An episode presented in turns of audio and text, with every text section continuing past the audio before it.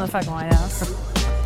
No, I'm not going to the White House. That's, we're not going to be invited. You're not going to be invited? I doubt it. the cannons and a breakthrough moment for the boys from the Bronx.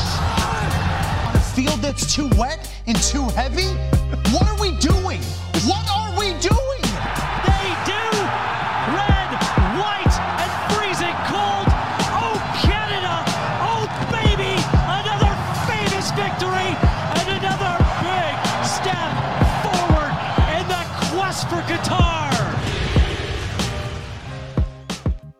Bonjour à toutes, bonjour à tous. La MLS is back sur les ondes de Hype. On se retrouve cette semaine pour notre rendez-vous hebdomadaire sur Hype Sport Media. Et je suis comme toujours euh, accompagné de mon binôme à la présentation, monsieur Antoine Latran de Culture Soccer. Antoine, euh, comment ça va cette semaine? Hello Kevin, ça va très très bien. Content d'être là avec euh, de nouveaux invités. Ouais, cette semaine, pour discuter avec nous, on double le plaisir puisqu'on reçoit non pas un, mais deux invités. Euh, déjà, on a le plaisir d'échanger avec euh, Florian Valo, euh, joueur professionnel en USL Championship pour le Miami FC. Florian, comment ça va? Salut Kevin, salut Antoine. Écoute, ça va très bien je suis très content bah, de revenir sur, sur ce podcast. Ouais, c'est vrai que les gens qui écoutaient déjà la saison dernière notamment te connaissent et, euh, et ils connaissent également peut-être Léo, euh, qui est notre second invité du jour, qui gère le compte Twitter FC Dallas FR1, donc spécialiste MLS, mais surtout passionné par la franchise texane. Euh, Léo, comment tu vas? Salut Antoine, bonjour à tous. Bah, écoutez, ça fait plaisir de revenir euh, dans le podcast après quelques, après quelques mois de pas d'absence. Et puis écoutez, euh, on, va, suivre toute cette, euh, toute cette magnifique MLS et puis euh, la nouvelle ligue qui arrive euh, en fin de semaine. On va en discuter justement. Aujourd'hui, on a un, programme assez chargé, mais très intéressant. Dans un premier temps, on va rapidement revenir sur l'actualité de la semaine et du week-end passé. Donc Antoine va nous parler des matchs retour de la CONCACAF Champions League qui ne se sont pas très bien passés malheureusement pour les clubs de MLS. Puis on va revenir sur la quatrième journée de MLS justement qui a eu lieu ce week-end. Et ensuite, on va profiter d'avoir euh, Florian et Léo avec nous. On va parler de deux choses. Dans un premier temps, de la USL Championship, championnat que connaît bien Florian puisqu'il y compte plus de 50 apparitions. Et euh, ensuite, on parlera de la MLS Next Pro. Euh, comme tu disais, Léo, c'est le nouveau championnat, la nouvelle ligue qui démarre très prochainement ce week-end et qu'on suivra attentivement cette saison. Et puis à la fin, on va parler rapidement des matchs à venir, puisque, comme vous le savez peut-être, c'est la trêve internationale à partir d'aujourd'hui. Et donc, on va avoir la fin des qualifications euh, en zone CONCACAF pour le prochain mondial. Écoutez, j'espère que vous êtes tous bien en place. C'est parti. This is the discussion that's being had. It's, it's remarkable to me when I go on this stupid thing right here at how ignorant people are when the rest of the world, Belgium played Bosnia on a cow pasture. Antoine, cette semaine, on a eu droit au match retour des quarts de finale de la CONCACAF Champions League. Alors les matchs allés, c'était très très bien passé, on était assez confiants et au final, il y a eu pas mal de dégâts sur les matchs retour. Euh, Qu'est-ce qui s'est passé euh, la semaine dernière? On avait euh, quatre clubs pot- potentiellement qualifiables en, demi et c'est tombé un peu mal, hein, comme, d'habitude pour la MLS en Champions League. Euh, tout d'abord, New York City FC a frôlé le pire contre Comunicaciones, un club guatémaltèque. Après une victoire 3-1 à l'aller, ils ont perdu 4-2 au retour. Heureusement, deux buts à l'extérieur, ce qui font qu'ils ont réussi à assurer le coup et à se qualifier. Mais c'était très très chaud pour, euh, pour New York, qui peut notamment remercier son gardien. Euh, du côté euh, de Montréal, il fallait l'exploit euh, après une défaite face à Cruz Azul 1-0. Et à la maison, ils ont remporté un petit point du nul, un partout, mais qui n'est pas suffisant pour se qualifier. Et la grosse, grosse déception, c'est New England. New England qui gagne 3-0 face à Pumas à la maison et qui va au Mexique, vraiment en reculons, avec notamment deux défenseurs centraux blessés, donc c'était pas facile. Mais ils perdent 3-0 euh, à l'extérieur. Ils y vont vraiment à reculons, euh, très peu, enfin, un schéma de jeu très défensif. Et une défaite finalement au penalty. Euh, C'était assez terrible à voir. Et, et, bon, se faire attraper 3-0, euh, c'est pas facile, surtout après encore une défaite en MLS ce week-end d'ailleurs. Les seuls qui ont réussi à ne pas perdre ce week-end finalement, c'est euh, et à se qualifier, c'est les Seattle Sounders qui font un partout contre Léon au Mexique, euh, cumulé 4-1 après la victoire 3-1. Donc on aura quand même deux euh, clubs de MLS en demi-finale, Seattle et NYCFC, qui, hasard du calendrier, s'affrontent. Donc on aura forcément un club de MLS en finale. Euh, du côté, de l'autre côté, c'est Pumas et Cruz Azul qui s'affrontent. Donc ce sera forcément une finale MLS Liga MX. J'étais sûr que tu allais nous parler de Seattle, du coup, hein, c'était la seule petite satisfaction de la semaine. Euh, ton avis, juste très rapidement, sur cette demi contre New York, est-ce que tu penses que Seattle peut le faire? Euh, Seattle a plus de bancs, j'ai l'impression. Euh, New York euh, a pas fait beaucoup de rotation ces derniers matchs et ça s'est vu contre Communications, c'est un peu plus compliqué. Euh, Seattle, ils arrivent à enchaîner euh, plus ou moins, donc euh, là on l'a vu en MLS, ils avaient une équipe totalement retournée avec. euh, mais il leur manque de nombreux joueurs. Lodeiro est blessé, Rudy Diaz est blessé, donc euh, ça va pas forcément être facile euh, face à NYCFC. Euh, le premier match est le 7 avril et le second le 14. Ah bah, du coup, rendez-vous au mois d'avril. Évidemment, on vous parlera à ce moment-là des, demi-finales et euh, on verra ce que ça donne euh, pour euh, les deux clubs de MLS.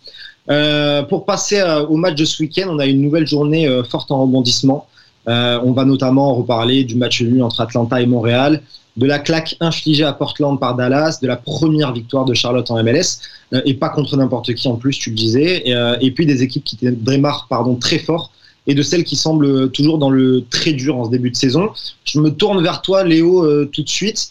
Est-ce que tu peux nous parler peut-être rapidement de cette euh, victoire de Dallas avant de nous donner ton, top et ton flop du week-end? Mm, La victoire de Dallas elle a été importante. Alors, euh, on a vu, enfin vu un Jesus Ferreira qui était de manière beaucoup plus offensive dans la surface. On sait que c'est un joueur qui est très fort. Mais on doutait, parce que moi, moi le premier, je doutais de ses capacités de finisseur parce qu'il a un très bon deuxième attaquant. Moyen en buteur, on l'avait vu en 2019 où il avait marqué 9 buts. Euh, voilà, euh, Alan Velasco, Paul Ariola, ça, ça déroule. Le milieu, on n'en parle pas assez, mais c'est un milieu 100% on ground. Euh, après, je dirais pas. Le CEDAS a toujours l'habitude de faire des très bons débuts de saison. Ça a souvent été très compliqué en deuxième partie de saison, voire en playoff. Donc, c'est un début de saison normal pour le Dallas. Début de saison aussi normal pour Portland, qui, comme d'habitude, prend une claque euh, à Dallas comme l'an dernier. Mais euh, faut pas trop s'inquiéter de Portland. Portland, c'est un peu comme Seattle, ça va pas très vite au début. Et euh, ça commence à dé- ça commence la saison au plein mois de juillet, mois de début mois de juin, pour ensuite écraser tout le monde en, en playoff. et, et du coup, euh, est-ce que c'est ton top du week-end ou est-ce que tu as choisi euh, autre chose? Euh, non, moi j'ai choisi autre chose. J'ai choisi euh, Ryan Olimchit comme, euh, comme top. Alors bon, moi j'ai une, une affectation, euh, enfin j'adore ce joueur. Euh, je pense que c'est le meilleur latéral gauche de la MLS sur ces huit dernières années, euh, sans, contexte possible. Et euh, le voir réussir à LAFC, bah, ça me fait plaisir pour lui. Euh, le trade, il a été très mal pour beaucoup à Dallas.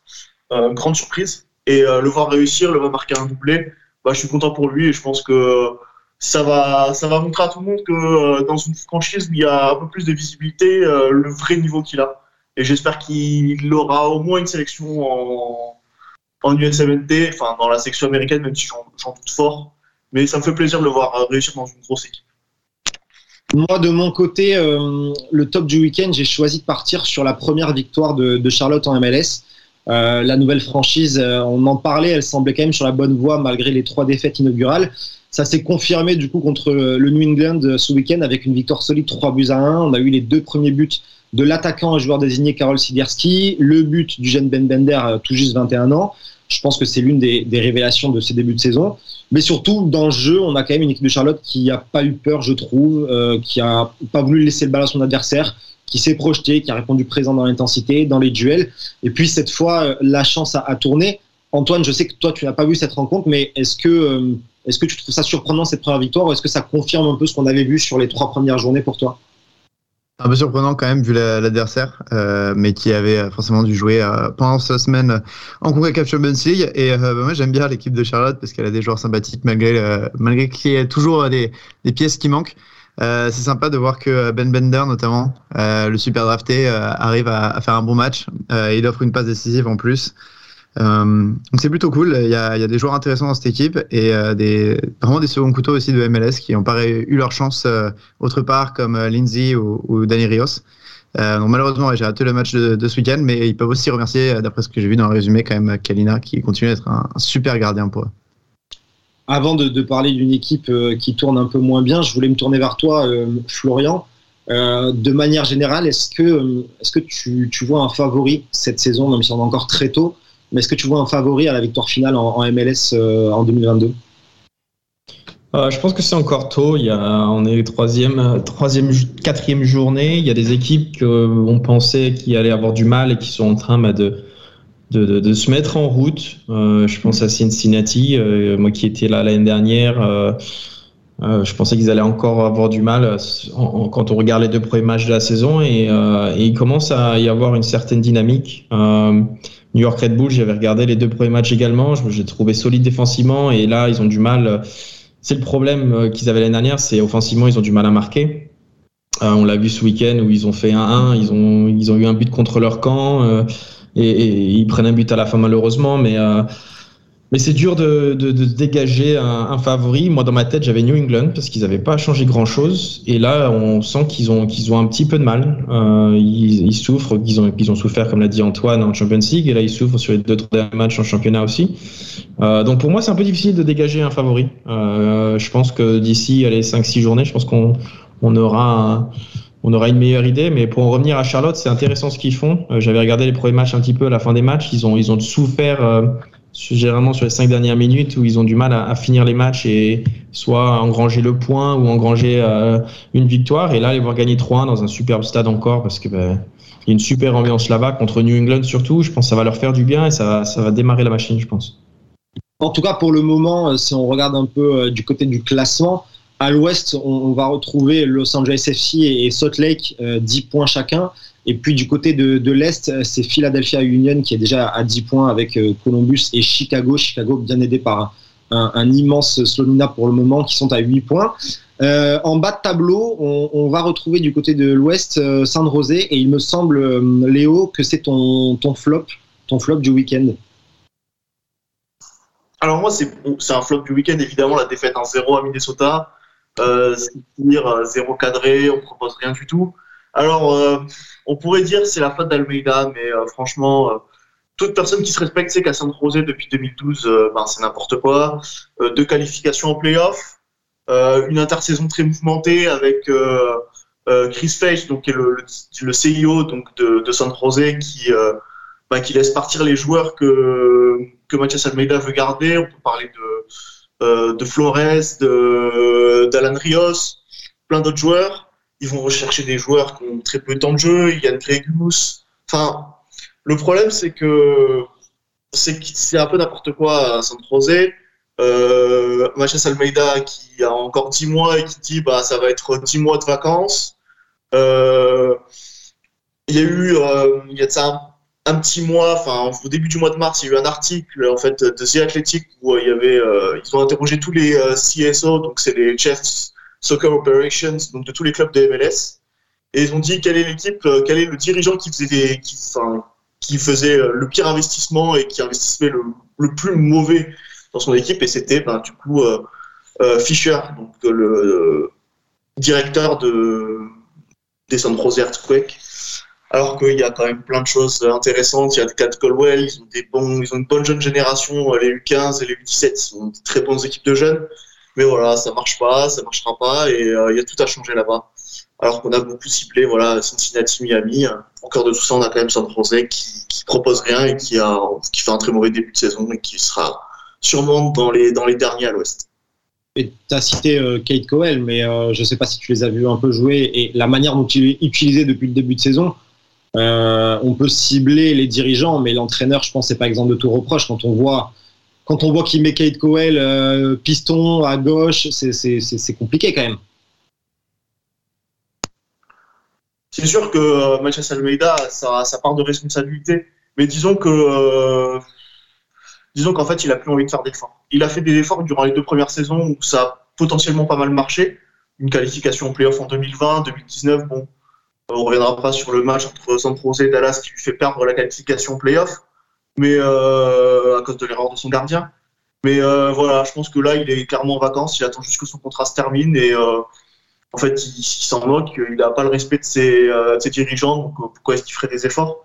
Et oui, effectivement, il y a plein de choses à revoir dans San Jose. Mathias Almeida, évidemment, qui gère assez mal le cas Cal Cowell.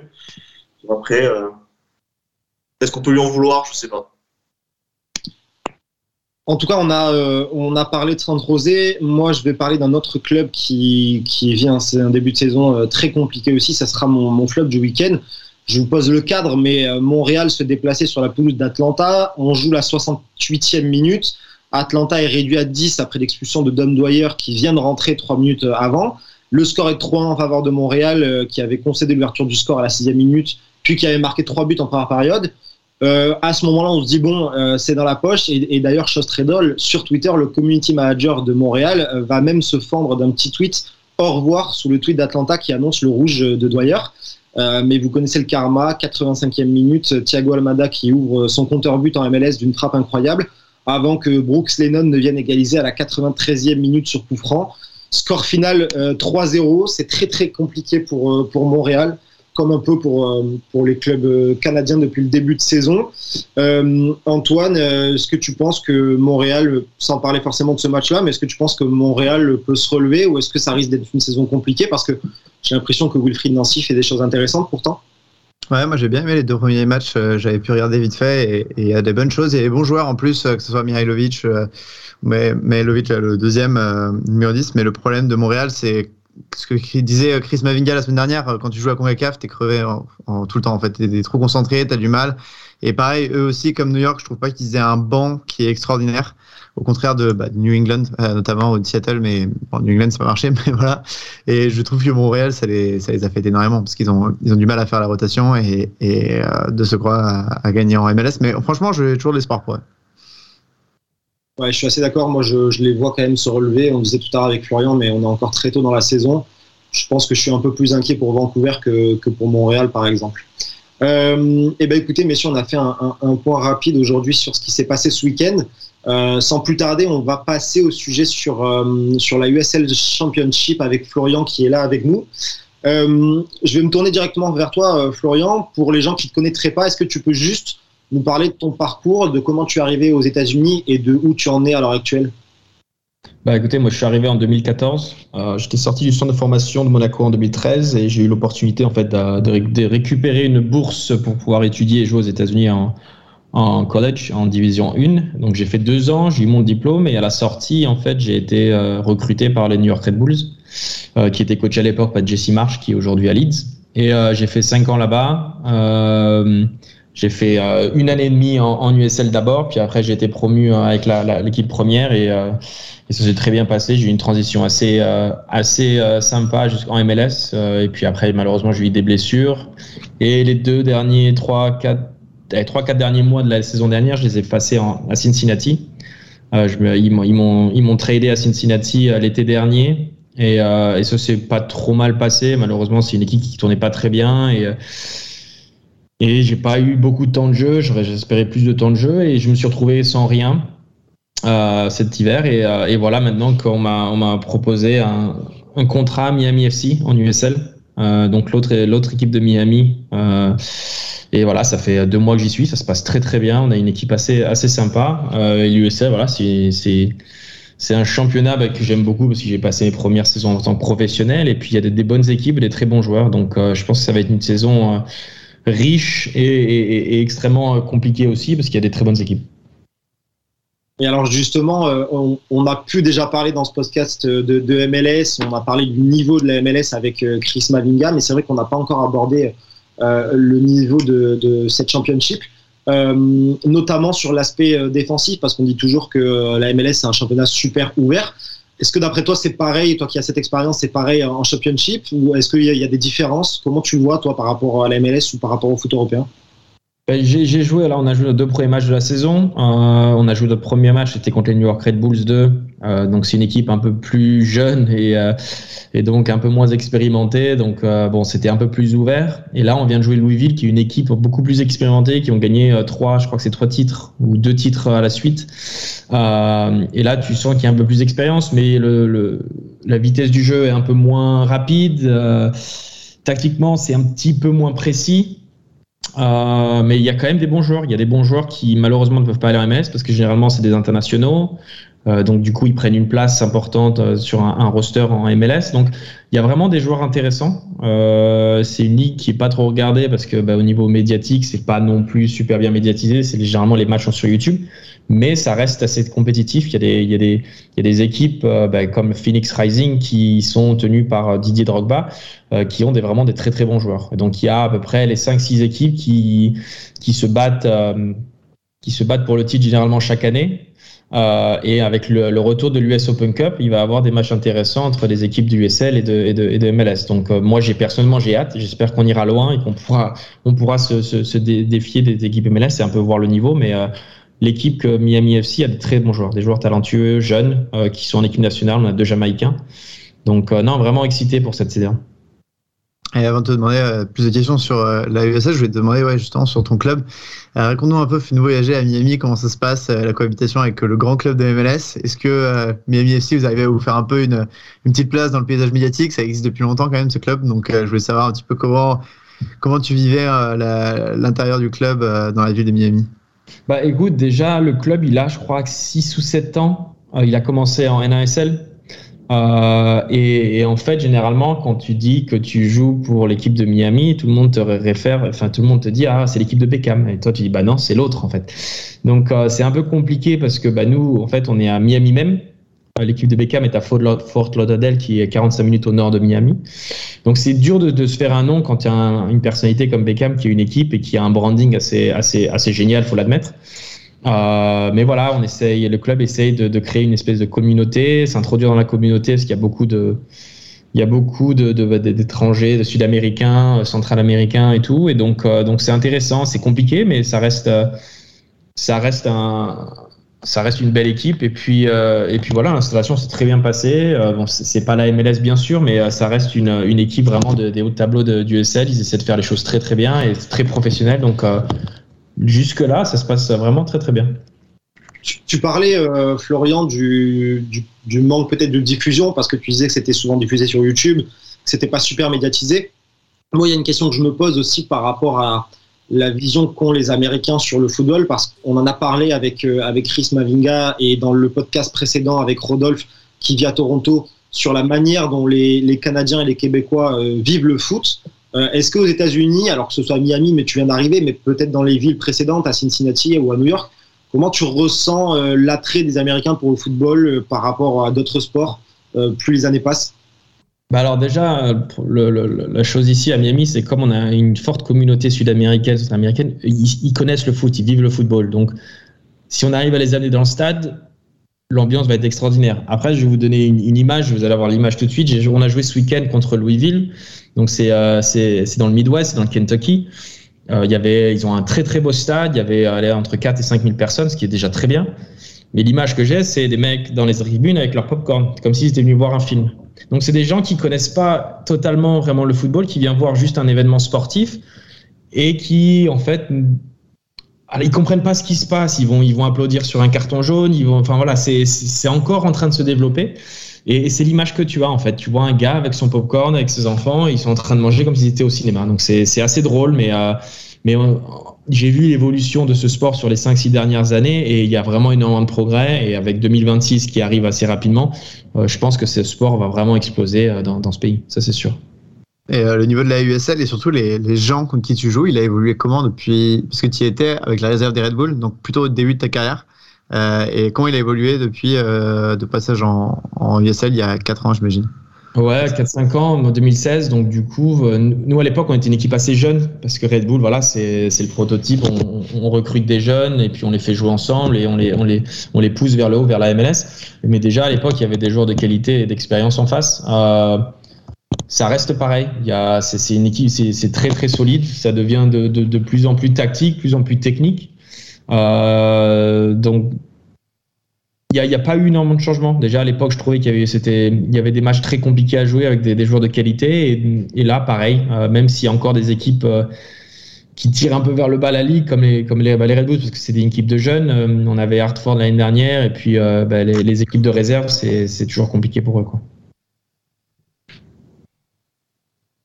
J'avoue que aussi, il faut aussi dire quelque chose sur l'USL Championship, c'est qu'elle est en train d'adopter un profil un peu à la MLS. On a beaucoup parlé des, des jeunes joueurs qui partent de MLS en Europe, et on a beaucoup de jeunes Américains qui ont décidé en fait, qui ont compris comment ça marchait et qui au lieu d'utiliser les académies pour ensuite jouer en MLS et partir en Europe, ont de- d'utiliser l'USL Championship. On peut parler, ben, moi j'ai parlé d'un cas assez précis, par exemple c'est Jonathan Gomez qui a signé donc à, à la Real Sociedad, qui a d'ailleurs euh, qui faisait partie du banc il n'y a pas de cela, je crois, quelques, quelques matchs, quelques, enfin, quelques semaines, et qui a joué euh, deux saisons à Louisville avant de partir euh, donc, à la Real Sociedad. Il y a de plus en plus de jeunes qui ont compris que l'USL Championship peut être un championnat parfait pour se développer avant de partir à 18 ans en Europe.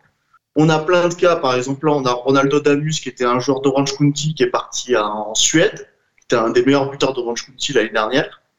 Et euh, en fait, ça va se développer. On a un des meilleurs prospects américains qui s'appelle Matthew Corcoran, qui est parti à Birmingham Legion cette année. Et on a plein de joueurs qui ont décidé, en fait, au lieu de rester en, enfin, en MLS et dans les académies, ont décidé bah, de se dire je vais jouer dans un championnat qui va être beaucoup plus compliqué parce qu'il y a beaucoup plus de joueurs d'expérience et partir à 18 ans en Europe. Et dans quelques années, ça sera l'USL Championship sera le championnat à suivre pour euh, tous les jeunes américains. Et on parlait de la diffusion, mais la diffusion YouTube, ça reste une des meilleures diffusions euh, en Europe. Enfin, c'est très simple, on ouvre un strip sur YouTube, ça va vite. Oui, moi je veux rebondir du coup dessus, c'est que et puis on peut faire aussi la transition sur la MLS Next Pro, c'est qu'on voit des équipes qui euh, qui en fait, ben, il y a des joueurs qui veulent pas jouer la MLS Next Pro parce qu'ils sont c'est pas assez c'est trop jeune pour eux, ils pensent qu'ils vont pas pouvoir assez développer pour aller au niveau supérieur. Et moi j'ai des joueurs que je connais comme euh, euh, comment il s'appelle déjà? Jake Lacava qui était au New York Red Bulls l'année dernière, euh, qui s'est fait prêter à Tampa dans une équipe un peu plus expérimentée bah, pour vraiment gagner du temps de jeu et, et gagner en expérience. Euh, mais il y a des joueurs de qualité qui, voilà, comme l'a dit Léo, qui ont compris que bah, passer par les académies, euh, c'est bien, mais ça peut être plus long que plutôt d'aller en USL et, euh, et, engranger de l'expérience contre des, des, des, joueurs qui ont euh, 25, 26, 27 ans, qui ont des, années d'expérience en MLS ou dans des, ligues un peu plus expérimentées. Et, euh, et voilà, la transition, elle est plus facile pour eux lorsqu'ils arrivent en MLS. C'est intéressant ce que, ce que vous dites, euh, les gars, sur le fait qu'il y ait de plus en plus de, jeunes qui, au final, viennent tout de suite en, en championship pour partir en Europe. Et justement, moi, je voudrais avoir ton avis, Florian, sur le sens inverse. Si à l'heure actuelle, tu connais un, joueur français, euh, pas très âgé, euh, mais qui a un peu du mal à passer un, cap, que ce soit en Ligue 2, en Ligue 1, est-ce que tu, toi, tu lui conseillerais, s'il en a l'occasion, l'opportunité, de tenter, euh, de venir en, USL Est-ce que pour, lui, tu penses que ce serait une opportunité de, peut-être relancer sa carrière là-bas? Bah, relancer sa carrière, oui. Si tu joues pas beaucoup en Ligue 2, Ligue 1, tu viens en USL et t'engranges des matchs et de l'expérience, bien sûr. Après, ce qui est compliqué toujours pour les internationaux, c'est ce, c'est ce roster spot euh, que tu prends dans les équipes. Il me semble qu'en USL, il est également en MLS aussi. Donc, même si tu es un très bon joueur en USL, les équipes de MLS vont avoir du mal à te prendre parce que bah, tu es international et que tu, tu occupes une place importante pour eux. Généralement, qui est réservée à des, à des joueurs plus expérimentés venus d'Europe ou de, d'Amérique du Sud. Donc c'est vrai que c'est compliqué. Moi, c'est, un peu plus facile pour moi parce que j'ai la green card. Donc l'idée de venir à Miami dans un club qui a envie de, moi, qui me veut, avec un coach qui a une ambition, euh, moi, c'était vraiment, un, comme ils disent, un no-brainer. J'y ai pas réfléchi. J'ai vraiment eu envie de, tenter le, projet, l'aventure. Donc, mais si on a l'occasion de venir aux États-Unis, il y a des très belles équipes qui ont des super infrastructures avec des beaux stades et, un système de jeu euh, ah, vraiment, vraiment intéressant. Euh, et c'est une belle ligue. C'est une très, très belle ligue. Et ouais, tu as un peu parlé de ça, mais justement, ton coach, tu nous as un peu parlé en off. Est-ce que tu peux en parler un peu plus? Parce que c'est un, un mec un peu connu euh, tout de même au, au soccer américain. Ouais, c'est un, enfin c'est un nom. En fait, c'est le, le, le fils de Tony Poulis qui était un coach, euh, bah, coach de la première ligue.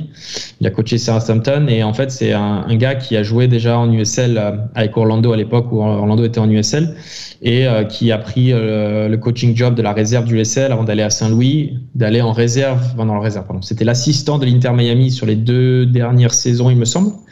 Et on lui a offert le poste bah, cette année de Miami FC. Donc c'est quelqu'un qui a une ambition, qui a un système de jeu bien défini. Euh, et voilà, il donne, envie, il donne envie à ses joueurs de se battre pour lui. Euh, pour le moment, ça se passe très très bien, euh, même si on n'a pas très bien géré ce week-end, mais, mais c'est un, très bon coach, très très bon coach. Et au niveau des prochains déplacements, est-ce qu'il y en a qui te donnent vraiment envie, des clubs que tu as envie de découvrir, ou même des villes ou des stades que tu as envie de voir?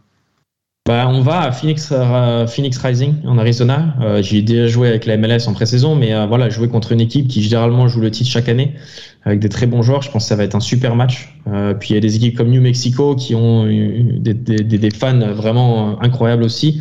Birmingham, très belle équipe. Je crois qu'on va à Las Vegas, je me semble. non, il y, a des, il y, a des très beaux déplacements à faire cette année. maintenant qu'on a repris un peu un calendrier à, normal parce qu'on est un peu post-Covid entre guillemets. c'est ça fait du bien et on va pouvoir vraiment jouer contre toutes les équipes. Et puis parce que tu as commencé à faire la transition, donc avant de te poser la dernière question, justement pour passer sur la, MLS Next Pro, euh, juste je rappelle que s'il y a des gens qui veulent voir ce que ça donne un peu, il me semble que vous jouez donc ce week-end dans la nuit de samedi à dimanche euh, contre Loudoun, c'est ça? Ouais, on joue Loudon qui est la réserve, euh, la, entre guillemets, la réserve de DC United qui sur les dernières années n'était pas extraordinaire, mais qui ont très bien entamé leur, leur saison avec deux victoires, une à domicile et une à l'extérieur contre les New York Red Bulls. Euh, et du coup, bah, ça va être un, match intéressant. D'ailleurs, bah, l'un des assistants de Loudon est euh, Frédéric Briand, qui est français et qui a pris sa retraite cette année pour, pour devenir l'assistant de, de, de, l'équipe réserve. Euh, et une dernière question, parce que tu viens de la MLS. Est-ce que tu penses y retourner? On sait que c'est assez dur en vrai quand tu es en USL d'être transféré en MLS. Il y a vraiment ce marché des transferts qui est vraiment établi. Euh, est-ce que c'est un truc que tu dois faire? Et est-ce que c'est un truc que tu vois en général en USL euh, chez tes coéquipiers, une, envie de passer par la USL pour être repéré par un club MLS euh, Je l'ai dans un coin de ma tête, mais mon but pour moi, c'est vraiment de reprendre du plaisir, euh, de, de, jouer, d'engranger des matchs, d'engranger des minutes, et puis si possible, bah, de, de pouvoir y retourner, bien sûr. Euh, après, c'est pas un objectif premier, je me sens très bien ici. Les équipes d'MLS savent qui je suis, ils savent ce que je vaux, donc s'ils voient que je, peux, que je joue... S'ils voient que je joue chaque week-end 90 minutes et que je joue bien en plus, ben, je vois pas pourquoi ils, ne tenteraient pas leur chance sur des équipes qui sont un peu moins bonnes, qui ont besoin de, de, de, de bancs ou quoi que ce soit. Donc, ça sera à voir. Mais c'est vrai que, comme tu dis, c'est jamais facile. On, voit, on en voit très, très peu. Et pour faire la, la transition euh, avec notre prochain sujet, euh, on en a rapidement parlé, mais est-ce que toi, euh, vu de là-bas, tu penses que l'arrivée de cette MLS Next Pro, ça va changer quelque chose euh, pour la, USL Championship, euh, en, en, bien ou pas d'ailleurs? Euh, en bien ou pas, je sais pas, c'est compliqué. Moi, je suis pas un grand fan de la MLS Next Pro. J'en avais discuté avec Antoine en, off et tout également. Euh, c'est particulier. Je pense que la MLS veut vraiment contrôler vraiment ce flux de jeunes joueurs. Mais ces jeunes joueurs, je pense qu'ils commencent à comprendre que c'est pas la, la, manière de faire. Ils vont vouloir être prêtés en, dans, des équipes du SL qui jouent vraiment contre. Bah, c'est des hommes qui jouent contre des hommes et pas des, jeunes joueurs de 17, 18, 16 ans qui, vont jouer contre.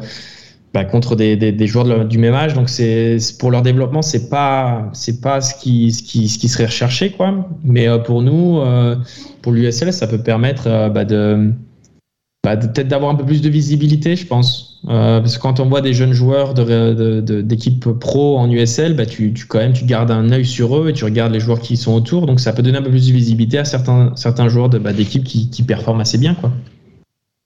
justement, euh, on, en parlait, c'est notre second sujet du jour. On a la, MLS Next Pro qui euh, commence la semaine prochaine, le 26 mars. C'est une compétition qui avait été qui avait été annoncée en juin 2021, il me semble, et qui va réunir en fait 21 équipes, euh, dont 20 réserves de franchise de MLS. Et il y aura un club indépendant.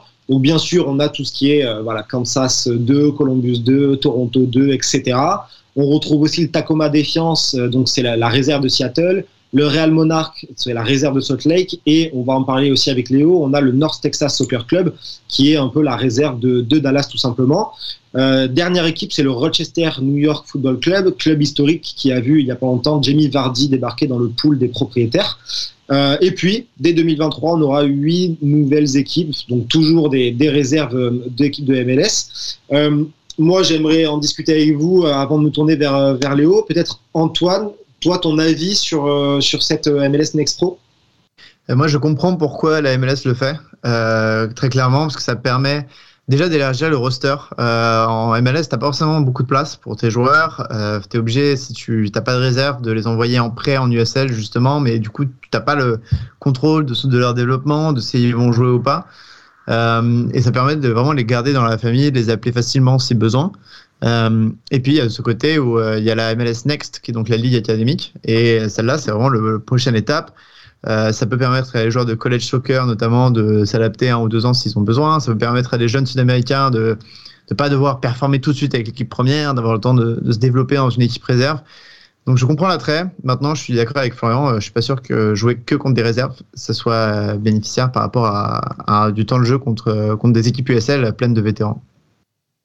Justement, euh, Florian, avant de te laisser partir, parce qu'on sait que tu as entraînement derrière, ou malheureusement tu vas devoir nous laisser, euh, bah, justement ton avis, est-ce que toi c'est quelque chose que tu vas regarder d'un œil et ton avis peut-être un peu plus développé à ce sujet-là? Je vais regarder d'un œil, bien sûr, mais euh, je comprends très bien ce que veut dire Antoine sur le fait que la bah, ça, peut permettre à des joueurs d'avoir du temps de jeu, mais quand tu joues contre le week-end, contre des. La, la vitesse de jeu, l'impact physique va être complètement différent. Donc, tu n'auras pas la même, le même rendu euh, que, par exemple, si tu joues en MLS chaque week-end, et puis ou si tu joues pas du tout et que tu descends en, MLS Next Pro, tu joues contre des enfants. Enfin, tu vas pas te donner de la même façon parce que tu sais très bien que tu joues contre des, jeunes qui sont moins physiques, qui sont peut-être moins rapides, qui ont moins d'intelligence de, jeu. J'ai des voilà, j'ai un avis mitigé. Je sais que Léo partage un peu cet avis. Bon, on partage un peu tout cet avis, mais euh, c'est ça va être intéressant de voir comment ça va se développer. Euh, bah là, j'étais au téléphone avec Bradley Carnel, qui est le coach de Saint-Louis et qui s'occupe bah là un peu qui a un œil sur la MLS Next Pro, qui me disait qu'il y avait des joueurs intéressants mais que voilà le niveau était encore un peu un peu juste euh, bah, pour la MLS pour ce qu'il recherchait donc euh, c'est à voir comment ça va se développer. Merci, merci Florian de ton avis et de ton apport pendant cette émission et, et on te souhaite un bon entraînement. bah, merci les gars et puis désolé j'aurais bien aimé plus longtemps mais voilà bah, bon, bon bon petit podcast et puis à la prochaine c'est sûr Eh ben, on, se retrouve très vite. hein, tu reviens quand tu veux. Euh, on va passer avec toi, euh, Léo. Un peu la même question. Alors, euh, Florian, il a un peu, il a un peu enchaîné en disant que tu avais un peu un avis similaire. Toi, de quel œil tu vois cette, cette MLS Next Pro? Et puis peut-être on enchaînera après sur sur North, North Texas, pardon. Alors, il est vrai que j'ai un avis un peu mitigé. Alors, j'ai un avis mitigé pour, plusieurs raisons. La MLS avait déjà créé ce système de réserve il y a quelques années, ça n'avait pas du tout marché. Et euh, l'émergence de l'USL Championship, enfin de l'USL qui est devenu l'USL Championship, a permis en fait bah, à pas mal de clubs de s'in- de s'insérer dans, ce- dans ce dispositif. Euh, bon, alors, j'ai toujours eu un peu du mal avec la MLS Next Pro parce que de base, la MLS Next se crée dans un schéma où en fait elle était déjà pas prête. Elle se crée déjà en 2020 euh, suite à la crise du Covid. Les compétitions de jeunes à l'époque c'était euh, développement d'académie s'arrêtent net euh, à cause de la crise du Covid, euh, problème de rentrée d'argent. La MLS en profite pour lancer son programme de jeunes, mais c'est fait un peu en catastrophe. On le voit bah, sur la compétition 2021 où ça a été un petit peu lancé, un petit peu un peu à l'arrache. Et là, on redécide bah, de créer sa ligue. Alors, comment expliquer? Il y a plusieurs points qui sont intéressants. Euh, déjà, le nombre d'internationales, il y en a 7. Il y a 7 places internationales. On retrouve un peu les mêmes bases qu'en MLS. C'est-à-dire qu'on a un nombre de de 25 joueurs professionnels. Donc, quand on dit 25 joueurs professionnels, c'est des joueurs qui ont joué en collège soccer, des joueurs de l'équipe première et euh, des joueurs qui ont signé des home ground contracts, des contrats de jeunes. Mais voilà. Ensuite, il y a une deuxième partie, c'est ce qu'on appelle les joueurs amateurs. Les joueurs amateurs, ils doivent. Il y a 11 places pour joueurs amateurs. Ils doivent subir, donc, ils doivent être âgés de moins de 21 ans, de ne pas avoir joué en collège soccer et de faire partie de l'académie. Donc, ça, c'est les deux grandes disponibilités, enfin, les deux grandes dispositions, pardon, de, la MLS Next Pro. Et derrière, ben, du coup, il y a plein de choses qui sont intéressantes et des choses un peu moins intéressantes. Les choses intéressantes, c'est bien sûr bah, la formation, la formation des jeunes, parce que bah, la MLS veut cadenasser ces jeunes pour éviter qu'ils partent à l'étranger très vite, ou qu'ils partent même en USL Championship le plus vite possible. Le problème, c'est qu'il y a des choses qui sont un peu illogiques. Par exemple, euh, les équipes ne peuvent pas aligner plus de 5 joueurs sur le terrain en contrat amateur. C'est-à-dire qu'on ne peut pas faire une équipe 100% de l'académie. Ce qui est assez étonnant quand on veut bah, promouvoir le football des jeunes. Mais en fait, c'est dans le but évidemment de cadenasser les jeunes et de les forcer à signer des contrats MLS Next Pro plutôt que, plutôt que de rester en, tant qu'amateur et de jouer ensuite avec euh, les équipes, euh, les équipes de jeunes. Voilà, donc il y a plein de choses qui sont, euh, qui sont intéressantes. Mais aussi, ce qu'il faut aussi savoir, c'est que la MLS Next Pro, elle va servir de laboratoire pour la MLS. C'est-à-dire que si demain la MLS, elle a envie d'instaurer peut-être bah, de la promotion relégation, bah, elle va le faire déjà en MLS Next Pro. Si elle a envie de remettre euh, du jour, je sais pas, par exemple les shutouts, donc qui sont les, les à l'ancienne, mais ils les remettront en MLS Next Pro. Donc ça va être une sorte un petit peu de laboratoire. Ouais, dans le côté labo, euh, ça me plaît beaucoup, moi, cette idée, parce que ça veut dire qu'il y a des choses qui peuvent euh, se tenter euh, avant de tenter à la MLS. Et notamment, il y a le côté transfert. On en a déjà parlé dans ce podcast, mais les transferts entre franchises ne peuvent pas se faire en MLS, puisque tu signes un contrat avec la MLS, tu signes pas avec un club. Et donc, tu es forcément obligé d'échanger joueurs contre des places internationales ou du faux cash de MLS, ce genre de choses. Et là, par contre, tu signes avec le club euh, quand tu joues en MLS Next Pro, ce qui fait que c'est pas du tout le même système de MLS en termes de contrat. Et c'est très intéressant. Je me demande aussi si tu as des clubs MLS qui vont signer des joueurs avec la franchise MLS Next Pro. Et puis après, on va les faire jouer avec l'équipe première, histoire de contourner un peu les règles. Je pense qu'il va y avoir euh, quelques trous dans le règlement qui vont être vite, euh, vite compris par la Ligue et qui va devoir régler dans les premières saisons.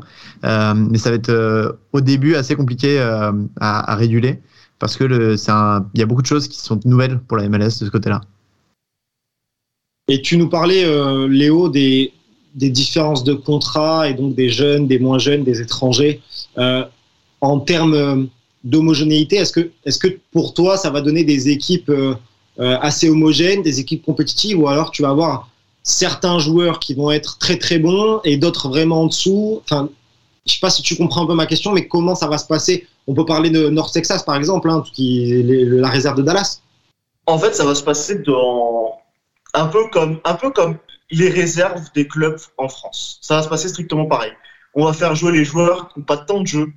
Euh, euh, les joueurs qui sont blessés, qui reviennent de blessures. En fait, on va pouvoir faire plein de choses. Il y a tellement un nombre assez impressionnant. Il y a 25 places en tant que, que, sp- que spot international. Qu'en fait, on va pouvoir faire jouer bah, tous les joueurs. Par exemple, on va avoir, bah, je sais pas, par exemple, la star DB qui s'est blessée bah, on va pouvoir la faire jouer, euh, on va pouvoir la faire jouer un petit peu en MLS Next euh, Pro pour ensuite la refaire jouer en, MLS. Et en fait, il va y avoir un petit peu des billes un peu comme ça, où ça va être assez intéressant à voir, mais des choses qui ont été déjà vues en USL et en USL League One. Donc en gros, bah, c'est un peu, c'est un peu comme ça que ça va se passer. On va avoir des bons joueurs, des joueurs, des jeunes, et on va avoir une sorte un peu d'homogénéité, à voir comment ça, ça fonctionne. bien évidemment. Moi, il y a un truc qui me plaît aussi, enfin, c'est pas qui me plaît, mais c'est hyper stratégique de la part de la MLS, c'est qu'on parlait des jeunes euh, en USL.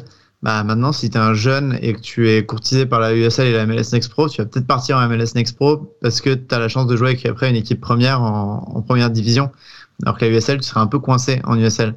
Et pareillement, on a vu des joueurs de Canadian Premier League qui ont signé, notamment un des meilleurs joueurs de Canadian Premier League, il a signé avec la réserve de Columbus. Et je me demande si, enfin, dans son esprit, c'est sûrement pour pouvoir jouer ensuite avec l'équipe première de Columbus. Donc en fait, tu as un avantage déjà stratégique pour ces clubs euh, en termes de marché des transferts pour aller chercher des talents à droite à gauche, euh, juste parce que tu es la réserve d'eux. Et donc tu auras une chance de te faire voir à l'entraînement ou par l'administration et, de choper un contrat en MLS. Mais par contre, euh, Antoine, je te relance tout de suite, mais est-ce que pour la, la Canadian euh, Premier League, c'est pas quand même euh, un petit problème cette euh, MLS Next Pro? Parce que tu avais déjà euh, le Championship, mais là, si on rajoute une autre euh, compétition avec d'autres possibilités, ça va être encore plus compliqué pour les Canadiens d'attirer des joueurs. Ouais, c'est clair, mais justement, c'est le fait qu'ils aient perdu euh, un de leurs meilleurs joueurs par la réserve de Columbus, c'est assez stressant pour eux, je pense. Le, enfin, la Canadian Premier League, il y a beaucoup de problèmes. Le fait qu'elle ait été lancée pendant le Covid, elle vraiment pas. Enfin, juste avant Covid, elle se tapait vraiment la, pandémie en, plein, en plein fouet. Mais c'est c'est un, problème. Après, la Canadian Premier League n'est pas si implantée dans les zones où il y a les clubs MLS. Alors, t'en as, hein, mais pas, pas tous les clubs. Ensuite, il n'y avait plus le club canadien en USL depuis 2-3 ans. Euh, donc finalement, en fait, il n'y aura que ça en concurrence. Moi, je pense que maintenant, c'est plus chaud si tu es un club d'USL, euh, par exemple près de New York. Euh, tu vas avoir du mal à choper les jeunes de, de, de ton territoire s'ils peuvent partir à l'académie des Red Bull ou du NOSCFC qui ont eux-mêmes leur propre équipe réserve. Et le, le pire dans tout ça, c'est qu'il y a une autre ligue, enfin, j'ai pas envie d'entrer dans trop de détails, mais il y a une autre ligue à l'inférieur qui s'appelle la NISA, qui a une dizaine de clubs. Euh, eux, c'est encore plus compliqué parce qu'ils n'ont pas les ressources financières de la USL et donc euh, il est probable que ces clubs soit meurent, soit partent en USL euh, d'ici quelques années. Surtout que le fait que la MLS Next Pro s'ouvre à des clubs indépendants veut dire que la MLS veut s'implanter dans d'autres territoires. Elle veut pas rester dans les territoires avec les clubs MLS. Donc là, ça va aussi créer des rivalités avec les territoires où il y a déjà un club USL. Et peut-être avant de, passer euh, à la suite, euh, moi j'aimerais avoir euh, Léo concernant North Texas. Ton avis sur peut-être nous présenter juste l'effectif et nous dire un peu ce que ça, ce que ça peut donner cette saison Alors, bah, North Texas Soccer Club va avoir une des, sûrement une des plus belles générations de ces dernières années. C'est la génération 2004-2005. Euh, qui a remporté il y a ça quelques années, donc il y a ça 2-3 ans, un tournoi au Bayern, euh, le fameux Bayern du 15, euh, la compétition où ils avaient battu la Juventus et Bayern en finale. Une équipe coachée d'ailleurs par Peter Lucin à ses débuts quand il a commencé en tant que coaching staff avec les U13 et les U14, donc c'était sa première équipe qu'il a entraînée, avec laquelle il a gagné la Dallas Cup. Et c'est une équipe assez, assez, assez in- intéressante. On a le frère de, de Jesus Ferreira qui s'appelle Santiago Ferreira. On a un milieu de terrain qui s'appelle Diego Hernandez qui est selon moi un des meilleurs euh, jeunes prospects de cette génération de 2005. Le problème c'est qu'il a eu un accident de voiture en début d'année 2022. Alors il s'est remis, euh, il s'y est remis, enfin il s'est remis sur le terrain, mais ça il a, il a frôlé la mort. Et on a ben, plein de joueurs qui vont être super intéressants. euh, une génération 2005 qui va être assez, voilà, assez intéressante et surtout qui va être coachée par euh, l'ancien euh, vainqueur, je crois, de la, la CAN Premier League, enfin l'ancien coach, je ne me souviens plus de son nom. Et euh, moi, je voulais juste aussi rebondir sur ça. On a souvent euh, euh, comparé l'USL Championship et la, la MLS Next Pro, mais l'USL Championship est à des années-lumière de la MLS Next Pro. Et la MLS Next Pro va surtout se battre contre l'USL League One et la CAN Premier League pour prendre cette place de troisième division américaine.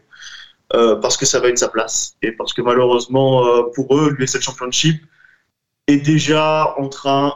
Ce qui est assez pervers et ce qui est assez drôle, c'est qu'en fait, ils utilisent la MLS Next et des équipes de MLS Next qui jouent dans ces compétitions pour scouter les meilleurs jeunes et les prendre. Parce qu'en fait, euh, les jeunes américains, ils veulent partir en Europe le plus vite possible, donc c'est à 18 ans. Donc c'est pour ça. Ouais, un truc, c'est vrai que du côté de la différence de niveau, ça restera quand même une ligue réserve. Donc, c'est-à-dire que tu vas voir. Il y a des réserves hein, qui attirent du monde. Euh, là, j'ai. bah, Enfin, je sais que Seattle, par exemple, ils peuvent attirer allez, 2000 spectateurs par match. Euh, Il y en a d'autres. euh, Toronto, je crois qu'ils jouaient devant 50 personnes. Euh, donc, en fait, tu auras toujours ce truc de. Ça restera une, une ligue réserve où les clubs, il y en a qui ont leur propre identité, mais tu en as qui s'appelleront toujours Toronto 2, par exemple, ou New England 2.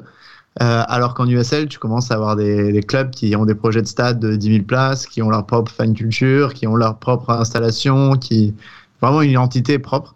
Et donc, pour le coup, ça, je pense que ça ne changera pas avec la MLS Next Pro. Et malgré les clubs indépendants, la MLS Next Pro, elle, se, elle devient plus une ligue de réserve et, de développement, alors que la USL essaye de devenir sa propre ligue euh, indépendante.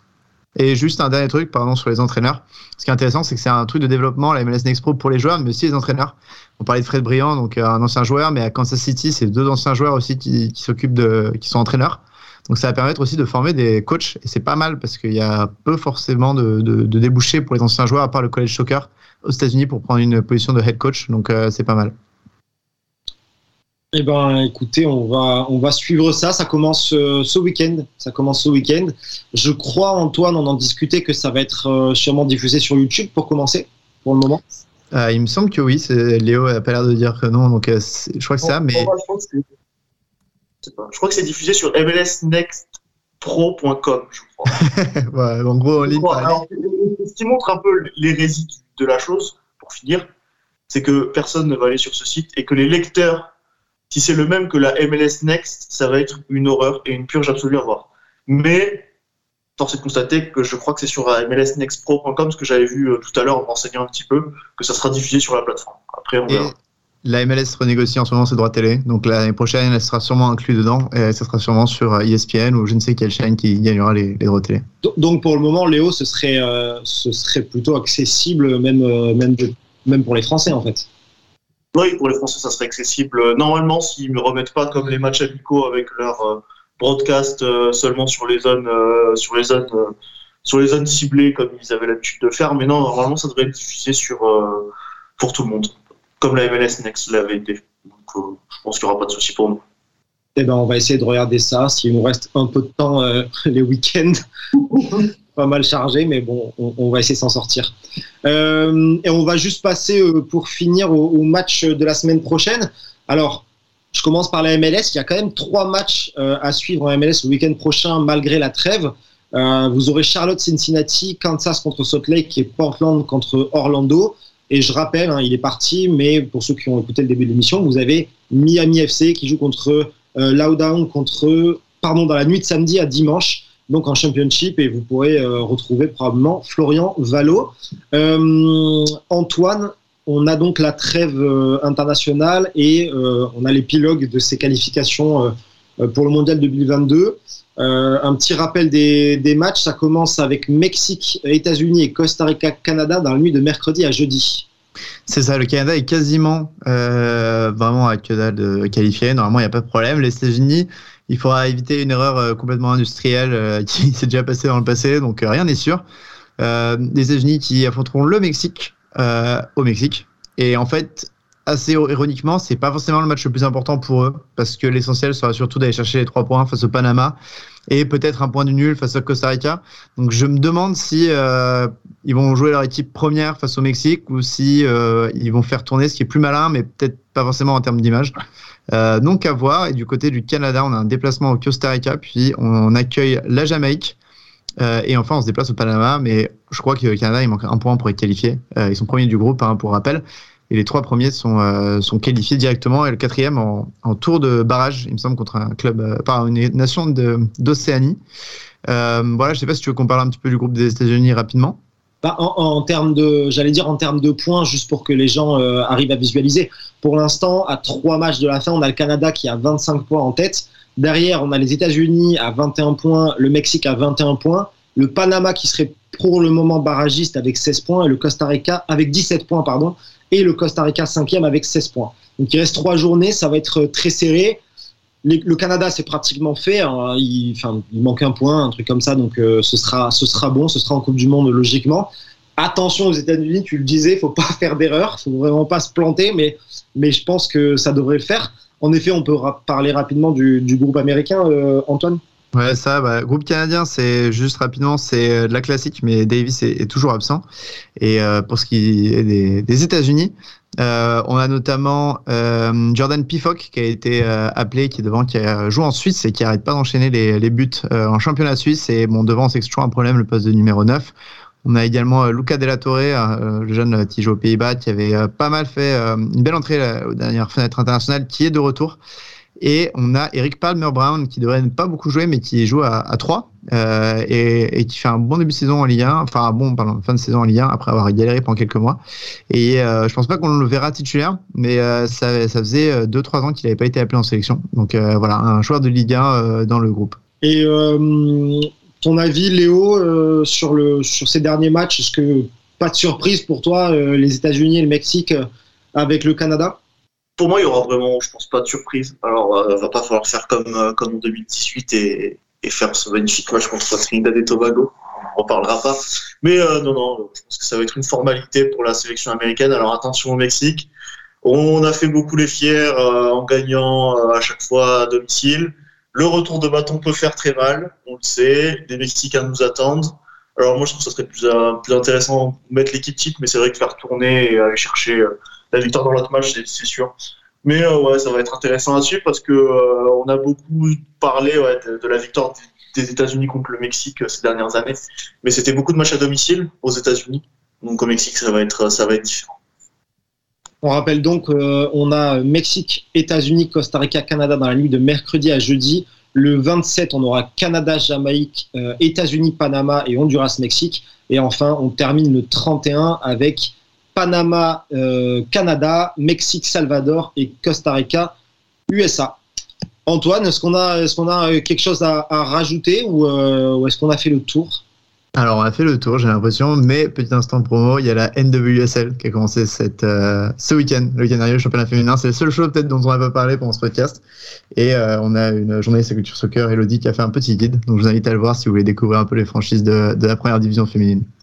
Je crois qu'il va falloir qu'on fasse un épisode sur euh, le football féminin. On, va passer un, message à Eugénie Sommer, voir si elle veut pas venir nous parler avec nous un peu. Je pense c'est totalement fou, elle viendra jamais, hein, mais Euh, eh bien, écoutez, messieurs, en tout cas, euh, je vous remercie, Antoine et, Léo, pour euh, votre expertise. On remercie également Florian, qui est parti avant parce qu'il avait entraînement. J'espère que, ce podcast MLS vous aura plu. En tout cas, ben, n'hésitez pas tout simplement à réagir, à prolonger les débats sur les réseaux sociaux de Hype Sport Media et puis à nous écouter. On est présent sur Deezer, sur Spotify et sur Apple Podcasts.